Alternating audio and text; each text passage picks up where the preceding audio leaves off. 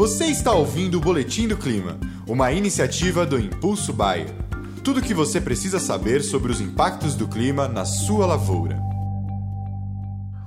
Olá a todos, aqui é Marco Antônio, agrometeorologista da Rural Clima, e vamos para o nosso alerta agroclimático dessa quarta-feira, né? Hoje, dia 11 de maio de 2022.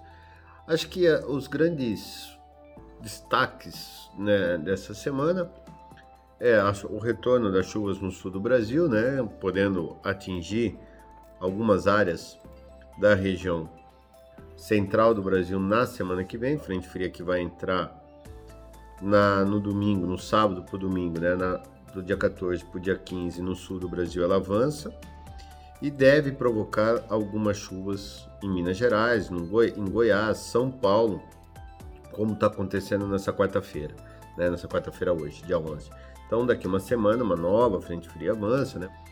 E deve trazer chuvas a grande parte das regiões produtoras, principalmente da metade leste do Brasil, né? Essa semana, nos próximos cinco dias de hoje até o dia 15, volta a chover muito bem no sul, né, aqui. Essa chuva do dia em São Paulo e Minas está muito mais concentrada nos dias 14 e 15. E na semana que vem, do dia 16 ao dia 20, essa frente sobe um pouquinho e deve trazer chuvas a grande parte da faixa leste do Brasil, pegando aí todo o interior do, do, do Nordeste também. E olha a chuvarada que está na região mais norte do Brasil. Já na outra semana, dia 21 a 25, a tendência é de um retorno das chuvas a grande parte da região sul, ou seja, o sul recebendo ainda muitas chuvas e a faixa central ali, né? Horas chovendo, horas não, mas as frentes ainda passando. Então teríamos aí mais duas frentes é, passando sobre a região central do Brasil. No entanto, para o Mato Grosso, para Rondônia e partes de Goiás, essas chuvas da semana que vem serão muito irregulares. Dificilmente chove ainda no Mato Grosso. Nas demais regiões, como eu disse, a chover. Mas acho que o grande destaque realmente aqui do Brasil é a tal da possibilidade, possibilidades das geadas na semana que vem, principalmente nos dias 17, 18 e 19. Tá? Então vamos lá, que acho que esse é o grande destaque de hoje, é relação à possibilidade de geadas. E aí começa a se cogitar a geada no milho, geada no café, na cana. Pessoal, vamos lá. Vamos. Esse aqui é o modelo das 6 horas, né? Rodado aqui, ó. Então, 17, você já tem um frio recorrente. Ó, vou até me pôr mais perto aqui, ó, para vocês verem né, ó, ó, o mouse aqui, ó, então você já tem um frio aqui nas regiões altas é, do Rio Grande do Sul, da Serra, das Serras de Santa Catarina, ali nas regiões de Urupema, Urubici, aqui nas Serras catarinenses e no extremo sul do Paraná, certo? Ó, e aí já começa no dia 17 já a pintar alguma coisa aqui do modelo americano.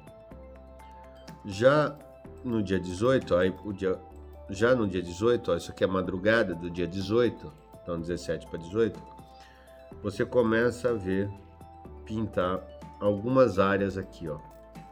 Tá vendo? Ó? Região aqui de Ponta Grossa, Tibagi, Castro, regiões altas e bastante frias, e na região de Garapuava e Pato Branco. Tá? Que são regiões altas e que normalmente fazem muito frio. Tá? Lages, aquela assim, né? É, Lages em Santa Catarina, são regiões que fazem vacaria, são regiões que fazem muito frio. Ó. Então o frio ele tá mais concentrado. Então nas regiões de isso aqui já é dia 19, ó. 19 de madrugada. Já olha como já o frio e olha como o frio se espalha. Ah, mas e esse frio aqui? Cara, isso aqui é na, na, na Serra da Mantiqueira ali, né? Que é extremamente alto, Campos do Jordão, é, Maria da Fé, é, Campo, é, como chama lá? É, Monte Verde, essas regiões, cara, vai fazer frio mesmo. Lógico que vai. Hein? E tem que fazer mesmo.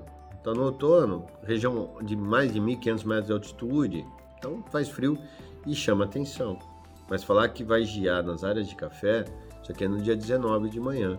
Mas o frio sobe, ó, ele tá batendo ó, até na, acima de Brasília, ó, tá vendo? Ó? Pegando Mato Grosso. É um frio, uma onda de frio realmente considerada, né? E quando a gente olha né, as linhas de pressão, ó, aqui, ó, realmente você vê pelo modelo americano, ó, que vai a linha de pressão. Mas a linha de pressão ó, sumiu um pouco, ó, aquele frio intenso, ó, ó na quarta-feira, na quinta quarta-feira, né, ó, aqui, tá? Dia 18 e passou pro dia 19, ó. Tá vendo, ó? Então você tem linhas de pressão, mas para falar a verdade, está diminuindo. Então assim, ó, que, resumindo, o que, que vai acontecer? Há uma possibilidade grande de geada, sim, mas nas regiões de altitude. Então, regiões do Paraná de altitude, regiões de Santa Catarina de altitude, regiões de São Paulo de extrema altitude, que é na Serra da Mantiqueira, aqueles picos, né? Pode até ocorrer. Agora, agora, pessoal, nas regiões realmente produtoras, eu acho difícil já. Pode dar aquela sapecadinha? Pode, porque vai fazer 4 graus, vai ficar ali. Então, umas regiões que acumula frio, pode até ter. Mas falar que vai gear igual foi ano passado e atingir áreas de café, atingir como foi em 2021, eu acho difícil. Essa, essa daí. Vamos aguardar. Vamos monitorar o que nós estamos fazendo. Mas vou ser muito sincero. Ele está no limite ali. Entendeu? Então, assim, pode até gear, mas eu acho difícil. Eu acho difícil já generalizado, fazer aquela geada generalizada que vai destruir mesmo como foi final de junho do ano passado, tá? Eu acho muito difícil essa massa de ar acontecer isso, porque ela está perdendo um pouco de forças ao avançar sobre o Brasil. Ó, às 9 horas, que é hora Zulu, às 6 horas da manhã aqui no Brasil. Né, ó? Tá perdendo forças essa linha de pressão, tá, ó? Ela perdeu em relação, ó, Tá vendo?